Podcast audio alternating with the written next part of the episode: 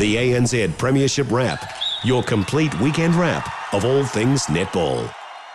Malcolm Jordan, Yvonne Willering wrapping the weekend that has been round number nine. Let's begin with the Monday night game, which incredibly has been won by the Pulse after they were behind by five at quarter time. They were behind by five at half time, and they were also, Yvonne, behind by four at three quarter time. The Steel were ahead 39 35. The fourth and final quarter, inexplicably, the Steel have scored just five goals, Yvonne. The mm-hmm. Pulse have scored 15 goals to win it by six, 50 to 44. They have not only denied the Steel a bonus point, which could be incredibly important with just three rounds and make up games to go. But they've scored three go- uh, three points themselves and are out in second place now, quite comfortably on the table. Please tell me what on earth happened to the Steel in the fourth and final quarter. Yep. They won the first quarter 18 13. The second quarter was atrocious for both 10 9 to the Pulse. The third quarter was equally as bad. No team wanted it. General play turnovers were mounting. It was 12 all in the third. And then the fourth quarter, well, the Steel just didn't turn up, and the Pulse came out. They were motivated and they ran away with it. Yep, but and uh, in fairness to Steel, and certainly not making excuses for them, but they had the situation. Remember, they had to take time out because many of their players uh, uh, obviously had COVID, and so it was a situation whereby in that last game they played against Tactics, you know, it was very, very managed, and there were so many subs. That didn't happen tonight. Uh, some of them played a lot, uh, lot longer, and maybe some of them just basically ran out of puff.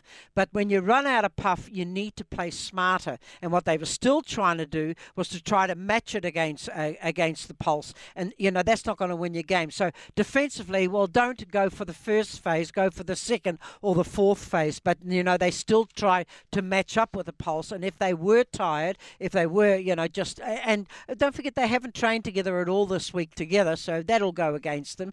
But you know, at the end there, that is not the Steel team that we know they can play. Fisher, yes, sometimes she gets a bit angry, uh, you know, at, at umpiring decisions, but you know she's an international player. Normally she would play through that, and tonight, well, she didn't. And the Pulse, well, right at the start of the game, we basically said this is not the Pulse team that we know. No. You know, and they toughen up certainly, and I think that's certainly the one-on-one defence that they did. It did grind the Steel down, but the Steel knew that that's what's going against them. So it's a situation you only move at the last moment, but but you don't try to outpace players that obviously have been together a bit longer. I mean, they probably had training throughout the week, which the Steel didn't have. So uh, yeah, it'll be interesting. I don't think that I don't think the Steel will make excuses, but certainly I think that certainly you know they were tired, and towards the end they they looked tired. Yeah, they did. And yeah, we've and we've got to say, fell you know, apart. yeah, and the Steel like they don't normally let that slip. So it's a little bit more than just uh, you know two teams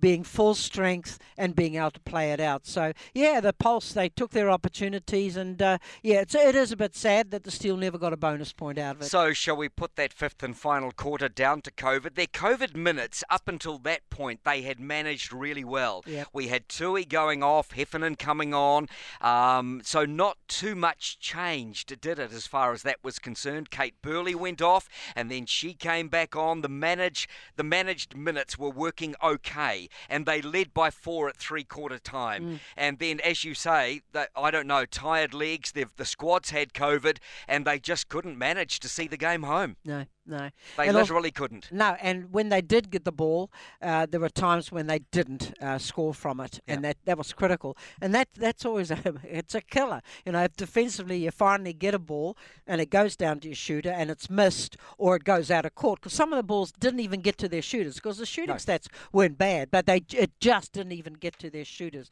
You know, and they can say now, oh, we'll leave that game behind. No, no, no, you don't leave the game behind. You have a look at it to see what how you could have benefited. If some of the players players were tired, then they should have played slightly differently and wait for the ball to come to to them, and that didn't happen. So uh, yeah, I mean, uh, the Pulse will be smiling, um, you know, and, and say yeah, we finally got it together in the in the last quarter, and it'll be interesting to see where the Steel sit because we know that they're a side that normally grinds it out to the end. Yeah, you'd certainly expect them to be in the top three. So Yep. about the same number of attempts for both teams. The Steel 44 from 54 and the Pulse 50 from 56. General play turnovers though was a blight on the game.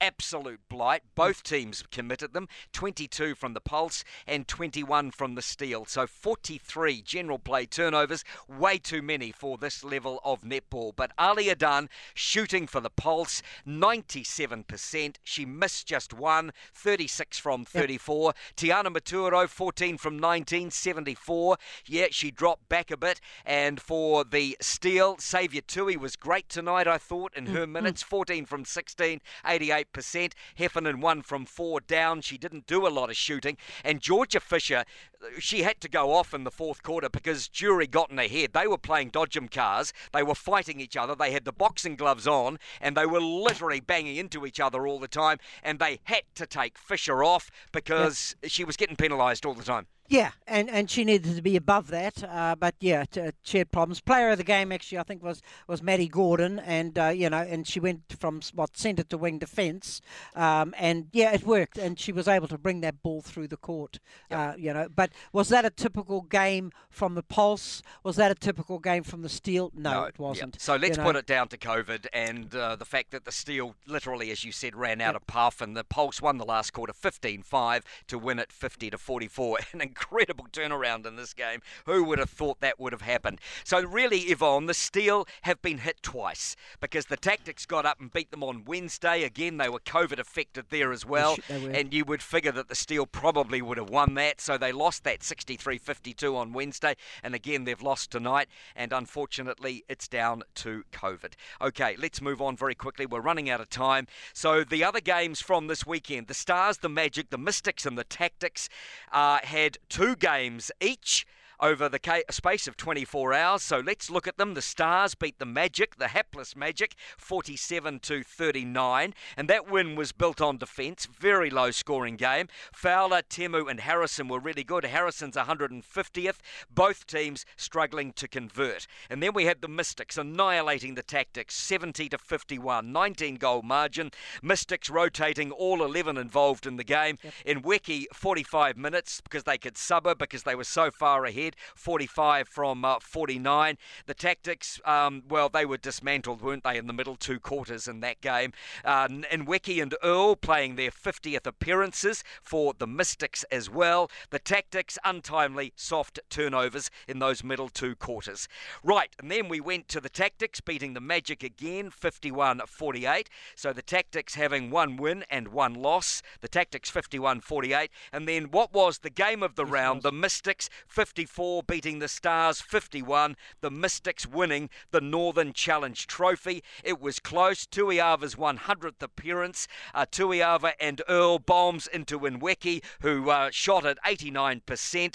Extra edge on this game with the trophy on the line, which the Mystics won, but it Yeah. was a good quality game. Yeah, and really the Stars could have won that game. I mean, they made a lot of unforced errors, and if you have a look at it, Mystics simply capitalised on Stars' mistakes. The shooting stats weren't great, No. You know, it, and uh, really the, they did breaking, they did stepping, and that cost them the game. And they were lucky to get a bonus point out of that. But the Mystics also showed that you, they can be beaten, but you have to be on your best when you when you do that. And I enjoyed the game, uh, even though again uh, Wilson had shooting problems, 20 out of 28, and, and she was replaced by Mali Salah, who got 14 out of 16, so took the challenge up. So yeah, really, I, I enjoyed the game. And the other one uh, we haven't spoken about, and it's that NNL final. You know, Yep, the, that yep. development league, Central playing uh, mainland Central, Walmsley and Mason were there. Mason was brilliant. Paris Mason was a goal defence. She also plays for the Pulse, and in that game, yeah, it, and it's a different level. And she was getting intercepts, and that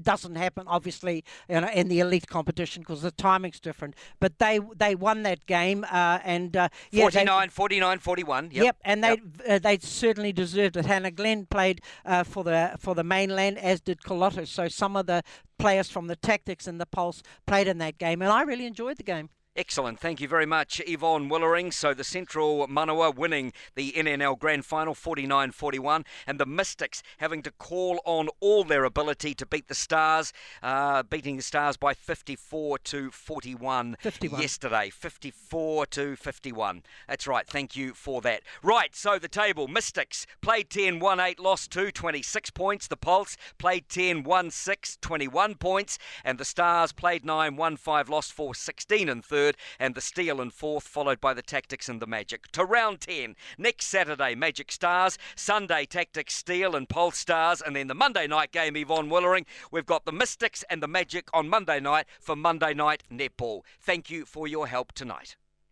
The ANZ Premiership Wrap, your complete weekend wrap of all things netball.